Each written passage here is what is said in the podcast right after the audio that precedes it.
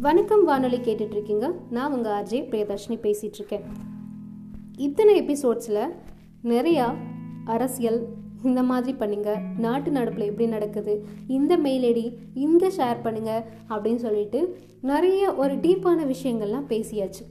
கொஞ்சம் அப்படியே வேற மாதிரி உங்களை வேற ஒரு உலகத்துக்கு கூட்டு போக நான் ரெடியாக இருக்கேன். நீங்கள் ரெடியா கதை கதை போமா அப்படிங்கிற ஒரு தலைப்பு மூலயமா உங்களுக்கு ஒரு குட்டி கதை சொல்ல போகிறேன் கதை கதை போமா ஓகே இந்த கதையினுடைய ஆசிரியரை இந்த கதையினுடைய முடிவில் சொல்கிறேன் இந்த கதை ரெண்டு எபிசோட்ஸாக வரப்போகுது. எபிசோட்ஸனுடைய எண்டில் நான் கண்டிப்பாக சொல்லுவேன். இப்போ கதைக்குள்ளே போகலாமா? கதை கதை போமா ஓகே கதைக்குள்ளே போகிறதுக்கு முன்னாடி என்னென்ன கேரக்டர்லாம் இருக்காங்க அப்படிங்கிறத நான் சொல்கிறேன் வீணா. வீணா அப்படிங்கிற ஒரு பொண்ணு. அவருடைய அப்பா பெயர் மதுசூதன். வீணாவுடைய தம்பி பெயர் பப்பு. அவருடைய அம்மா பெயர் குறிப்பிடப்படவில்லை. சுந்தர் அப்படிங்கிறது தான் இதனுடைய மெயின் கேரக்டரே இந்த சுந்தரை சுற்றி தான் சுந்தர் வீணா இவங்க ரெண்டு பேரை சுற்றி தான் இந்த கதை முழுவதும் இருக்க போது சில குழப்பமான கதைகளும் திருப்பங்களும் இருக்க போகுது. ஓகே இப்போ கதைக்குள்ளே போகலாம் போலாமா? கல கதை கதை போமா? ஓகே. வீணா பிறந்தது ஆயிரத்தி தொள்ளாயிரத்தி நாற்பத்தி ஆறாவது வருஷம். ஐம்பத்தி ஆறுலேருந்து ஆயிரத்தி தொள்ளாயிரத்தி அறுபது வரை அவங்க பெற்றோரோட அவள் டெல்லியில் இருந்தாள் கோதுமை சாப்பிட்டு சாப்பிட்டு வளர்ந்தனால அவளும் கோதுமை கலர்லேயே இருந்தாள் பார்க்கறதுக்கு கட்டுடல் இருந்து பிரம்மனே செஞ்ச சில மாதிரியான ஒரு உடம்பு அவருடைய உடல். பெண்களே வந்து பொறாமை கொள்கிற அளவுக்கு அந்த அளவுக்கு ஒரு அழகான பிரம்மன் சிலை செஞ்ச ஒரு செதுக்கின ஒரு சில மாதிரி அவளுடைய உடல் கட்டமைப்பெல்லாம் இருக்கும். அவ பேர் தான் வீணா. இப்போ எந்த மாதிரி பிரமிப்பு இருக்குன்னா அவளை பார்த்தா உங்க பெட்ரூம்ல புளிய அட புளியை அடைச்சி வச்சிருந்தா எப்படி பிரமிப்பா பார்ப்பீங்க அப்படிதான் பிரமிப்பு ஏற்படுத்தும் அவளுடைய உடல் அழகு. சாதாரணமா அவளை பார்த்தோன்னா வயிற்றுல ஏதோ பண்ணும் பட்டாம்பூச்சிலாம் பறக்குமா? அந்த அளவுக்கு அழகான ஒரு பெண் தான் வீணா. ஓகே. ஒரு நாள் சாயந்தரமா வீணா தன்னோட ஆபீஸ்ல இருந்து கையில ஒரு புத்தகமும் ஹேண்ட்பேக்கும் போட்டுட்டு வேக வேகமா வீட்டுக்குள்ள நுழைஞ்சா. எல்லாத்தையும் பைய புக்கு எல்லாத்தையும் தூக்கி போட்டுட்டு அம்மா அம்மா அப்பா எங்க? அப்படின்னு கத்திருக்கா இங்க எதிரில் தாம்மா இருக்கேன் அப்படின்னு குரல் கொடுத்திருக்காரு மதுசூதன். சாரிப்பா நான் கவனிக்கல. சோ டயர்ட்ப்பா இந்த கடிதாசியை படித்து தான் பாருங்களேன்ப்பா அப்படின்னு வீணா அவருடைய அப்பாட்ட கொடுக்குறா. என்ன கடிதாசி? காதல் கடிதாசிப்பா. என்ன? ஆமாப்பா. என்னோட ஆபீஸ் அட்ரஸ்க்கு தான்ப்பா இந்த கடிதாசி வந்துச்சு. படிங்கப்பா சத்தமாக படிங்க. அம்மாவும் தம்பியும் சேர்ந்தே கேட்கட்டும் அப்படின்னு சொல்லி சொல்லியிருக்கா. யார் எழுதுனதுமா? சொல்கிறேன்ப்பா படிங்களேன் அப்படின்னு சிரிச்சுட்டே சொல்லியிருக்கா. இப்போ அப்பா படிக்கிறாரு அந்த கடிதாசிய. என் அருமை காதலிக்கு அன்று நான் உங்களுடன் பேசியதிலிருந்து என் மனம் என் வசம் இல்லை என் மனம் பறிபோய் பாருங்களேன்பா பாருங்களேன்ப்பா ரீ கூட தப்பா எழுதியிருக்காரு சின்னரி பறி போய் விட்டதுக்கு சின்னரி போட்டிருக்காருன்னு சொல்லி நகைச்சுவையாக பேசிட்டே அப்பாவோட தோள் பக்கத்தில் வரா ம் மேலே படிங்கப்பா. ம் சரிம்மா பறி போய் விட்டது. எனக்கு உணவும் இல்லை உறக்கம் இல்லை. எப்பொழுது உங்களுடன் மறுபடி அளாவ சந்தர்ப்பம் கிட்டும்? அப்பொழுதுக்காகவே உயிர் வாழும் சுந்தர். யார் இந்த சுந்தர்? அப்படின்னு அப்பா கேட்குறாரு வேற யாருப்பா? எல்லாம் பக்கத்து வீட்டு சுந்தரராஜதான்ப்பா மேரிய தொடுற ஆட்டுக்குட்டி போல என்னை தொடர்ந்துட்டே இருக்கான்ப்பா கம்பளி பூச்சியெல்லாம் அப்படியே ஒட்டுனா எப்படி இருக்கும்? அப்படி விடாமல் ஒட்டியிருக்கான்ப்பா நான் பஸ்ஸில் போனால் அதே பஸ்ஸில் என்னோட ஆஃபீஸ் வரையும் வந்துட்டு அதுக்கப்புறம் தான்ப்பா அவன் ஆஃபீஸே போகிறான் சாயங்காலமும் இதே கதி தான்ப்பா அவனோட ஒரே ஒரு வார்த்தை தான்ப்பா இதுவரையும் பேசியிருக்கதா எனக்கு ஞாபகம் இருக்குது என்ன வார்த்தைமா மணி என்னன்னு ஒரே ஒரு நாள் தான்ப்பா கேட்டேன்.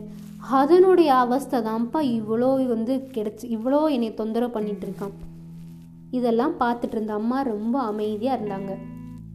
திடீர்னு அவங்களுக்கு பத்திரகாளியாக மாறிட்டாங்க. அக்கிரமம். காளி பசங்க. ஆறு பேர் இருக்காங்க மாடியில். அந்த வீட்டில் ராத்திரி பூரா மூணு சீட்டு ஆடிக்கிட்டு. அப்பு உடனே அப்பா வந்து உடனே பப்புவை கூப்பிட்டு அதாவது வீணாவோட தம்பியை கூப்பிட்டு டேய் பப்பு. ப பத் பப்பு என்கிற பத்மன் அவனோட பேர். வீணாவோட தம்பியை கூப்பிடுறாரு. பக்கத்து வீட்டுக்கு போய் அங்கே சுந்தன் ஒருத்தர் இருப்பான். அவனை கையோட கூட்டிட்டு வாடா போ அப்படின்னு பப்பு கிட்ட சொல்கிறார் சரிப்பா அப்படின்ட்டு பத்மன் அதாவது பப்பு போகிறான் போயிட்டு இருக்கும்போது அப்பா என்ன பண்ணுறாருன்னா ஒரு ச- ஒரு நாற்காலியில் அப்படியே அமர்ந்து படுத்துட்டு கண்ணை மூடி யோசிச்சுட்டு இருக்காரு. அவன் வந்தால் என்னெல்லாம் கொஸ்டின் கேட்கலாம்? அவன் எப்படி நம்ம பொண்ணுக்கு கடிதாசி இவ்வளோ தைரியமாக கொடுத்து கொடுக்குறான்? அப்படின்னு அவன் வந்த ஏதாவது சொல்லி அவனை ஏதாவது திட்டணுமே அப்படின்லாம் யோசிச்சுட்டு இருக்காரு. அப்படி யோசிச்சுட்டு இருக்கும்போது அவள் வந்து முன்னாடி நிற்கிறா வீணா வந்து முன்னாடி நிற்கிறா அப்போது அப்பா கண்ணு முடிச்சு பார்த்தனுமே நம்ம இவ்வளோ அழகான பெண்ணை பெற்றிருக்கோமா அப்படின்னு சொல்லி சந்தோஷப்படலை. கவலை தான் பட்டாரு மதுசூதன். அவ்வளோ அழகான பெண் அவள். அப்பா வீணா சொல்கிறா அப்பா உங்ககிட்ட இந்த மாதிரி கம்ப்ளைண்ட் பண்ணுறது கூட எனக்கு வெக்கமாக தான்ப்பா இருக்குது நான் ஒன்றும் பயந்த பொண்ணு இல்லைப்பா. ஆனால் இதெல்லாம் எனக்கு அருவருப்பாக இருக்குது அப்படின்னு சொல்லி சொல்கிறா அவங்க அப்பா சொல்கிறாரு இரு இரு அவள் வரட்டும். நானும் அவனான்னு பார்த்துக்கிறேன் அப்பா அனாவசியமாக ரகலை பண்ணாதீங்க. அவனை கூப்பிட்டுட்டு இந்த மாதிரி பண்ணாத. என் பொண்ணுக்கிட்ட இந்த மாதிரி பேசாதன்னு மட்டும் சொல்லுங்கப்பா. இனிமேல் இது செய்யவே செய்யாத. யாருக்கிட்டையும் எந்த பெண்கிட்டையும் மட்டும் சொல்லுங்கப்பா. போதும். அனாவசியமாக எந்த ஒரு வார்த்தையும் விட்டுறாதீங்கப்பா அப்படின்னு சொல்லிட்டு சொல்கிறா ம் வரட்டும் அப்படின்னு கணீர் குரல்ல மதுசூதன் வந்து சொல்கிறாரு சொல்லிகிட்டே இருக்கும்போது திரும்ப யோசிக்கிறாரு. அவன் வர வரைக்கும் என்ன சொல்லலாம்? அவனங்கிட்ட என்ன கேட்கலாம்? அவனை என்ன திட்டலாம்? அப்படிங்கிற ஒரு எண்ணமே அவளுக்கு போயிட்டே இருக்கு. பெரிய நியூசன்ஸாக இருப்பான் போல. எங்கே போனாலும் ஸ்பை பிக்சர் மாதிரி பின்னாடியே வரான்ப்பா. நம்ப மாட்டீங்கப்பா. நேற்று கனவுல கூட என்னோட ஃப்ரெண்ட்ஸோட படகுல தண்ணிக்குள்ளே போகிற மாதிரி ஒரு கனவு கண்டேன்ப்பா. அங்கே கூட தலையை அப்படி திருத்துட்டு வந்து நிற்கிறான்ப்பா பாருங்களேன்ப்பா அப்படின்னு சொல்லிட்டு சிரிச்சுட்டே நகைச்சுவையாக சொல்கிறான் சுந்தர் இப்போ வந்துட்டான். பப்பு கூட்டிட்டு வந்துட்டான் கையோட. செருப்பை ஒரு கையில் ஒரு காலில் உதறி உதறி தூக்கி எறிஞ்சிட்டு ஒரு தயக்கத்தோட வரான். ஏன்னா அவனுக்கு ஏன் கூப்பிட்டுருக்காங்க அப்படின்னு கூட தெரியாது. இப்போ வீட்டுக்குள்ள சுந்தர் வந்துட்டான். அதுக்கு முன்னாடி வீணா என்ன பண்ணுறான்னா அவளுக்கு புத்தகம் படிக்கிறது ரொம்ப பிடிக்கும். இது அவங்க அப்பா பழக்கப்படுத்தி விட்ட ஒரு வி- ஒரு விஷயம். பத்திரிக்கை புத்தகம் இதெல்லாம் வந்து அவளுக்கு ரொம்ப படிக்கிறது பிடிக்கும் அப்படிங்கிறதுனால பத்திரிக்கையை எடுத்துட்டு அவளுடைய மேல் மாடிக்கு போயிடுறா. மேல் மாடியில் அவளுடைய ரூம் இருக்குது அதனால அங்கே போயிடுறா. சுந்தர் எப்படிப்பட்ட பையன்? அவனுடைய கேரக்டரில் என்னன்னு பார்த்துடலாமா? சுந்தர் வந்து ஒரு சாதாரணமானவன் அவனுடைய உலகமே ரொம்ப குட்டியான ஒரு உலகம். நீங்கள் கேட்டவை தீபாவளி மலர் எம்ஜிஆர் சிவாஜி இப்படி தான் இவனுடைய உலகம். புத்தகங்கள் தான் அவனுடைய உலகம். முக்கியமாக செய்தித்தாளை நம்புற செய்தித்தாளை அதிகமாக படிப்பான். உங்களுக்கு சோர்வா இருக்கா? அப்படின்னு விளம்பரத்தில் கேட்டால் கூட உடனே இவன் சோர்ந்துருவான். அந்த அளவுக்கு ஒரு சுபாவம் உடையவன். அவனோட வாழ்க்கையில் ஒரு மகத்தான சலனம் அப்படின்னா வீணாக்கிட்ட ஒரே ஒரு தடவை பேசினது தான் சுந்தர் சுத்தி முத்தி பார்த்துருக்கான். வீட்டுக்குள்ள உள்ள நுழைஞ்ச ஏன்னா ஏன்னா மயானக்காடா அந்த அளவுக்கு அமைதியா இருக்கு. அம்மா ஒரு பக்கம் நிக்கிறாங்க அப்பா கை கட்டி நிக்கிறாரு தம்பியை கூட்டிட்டு பக்கத்துல நிக்கிறான். ரொம்ப அமைதியா இருக்கு. சுத்தி முத்தி பார்த்துட்டே இருக்கான் சுந்தர். அம்மா கையில கரண்டியோட நிக்கிறாங்க. பப்பு நகத்தை கடிச்சிட்டே நிக்கிறான். ரொம்ப மௌனமா இருக்காங்க. இப்போ மெதுவா நடுங்க ஆரம்பிச்சிச்சு சுந்தருடைய கை விரல்கள்லாம். ஏன்னா இவன் தான் அமைதியான பயந்த சுபாவம் உடையவனே.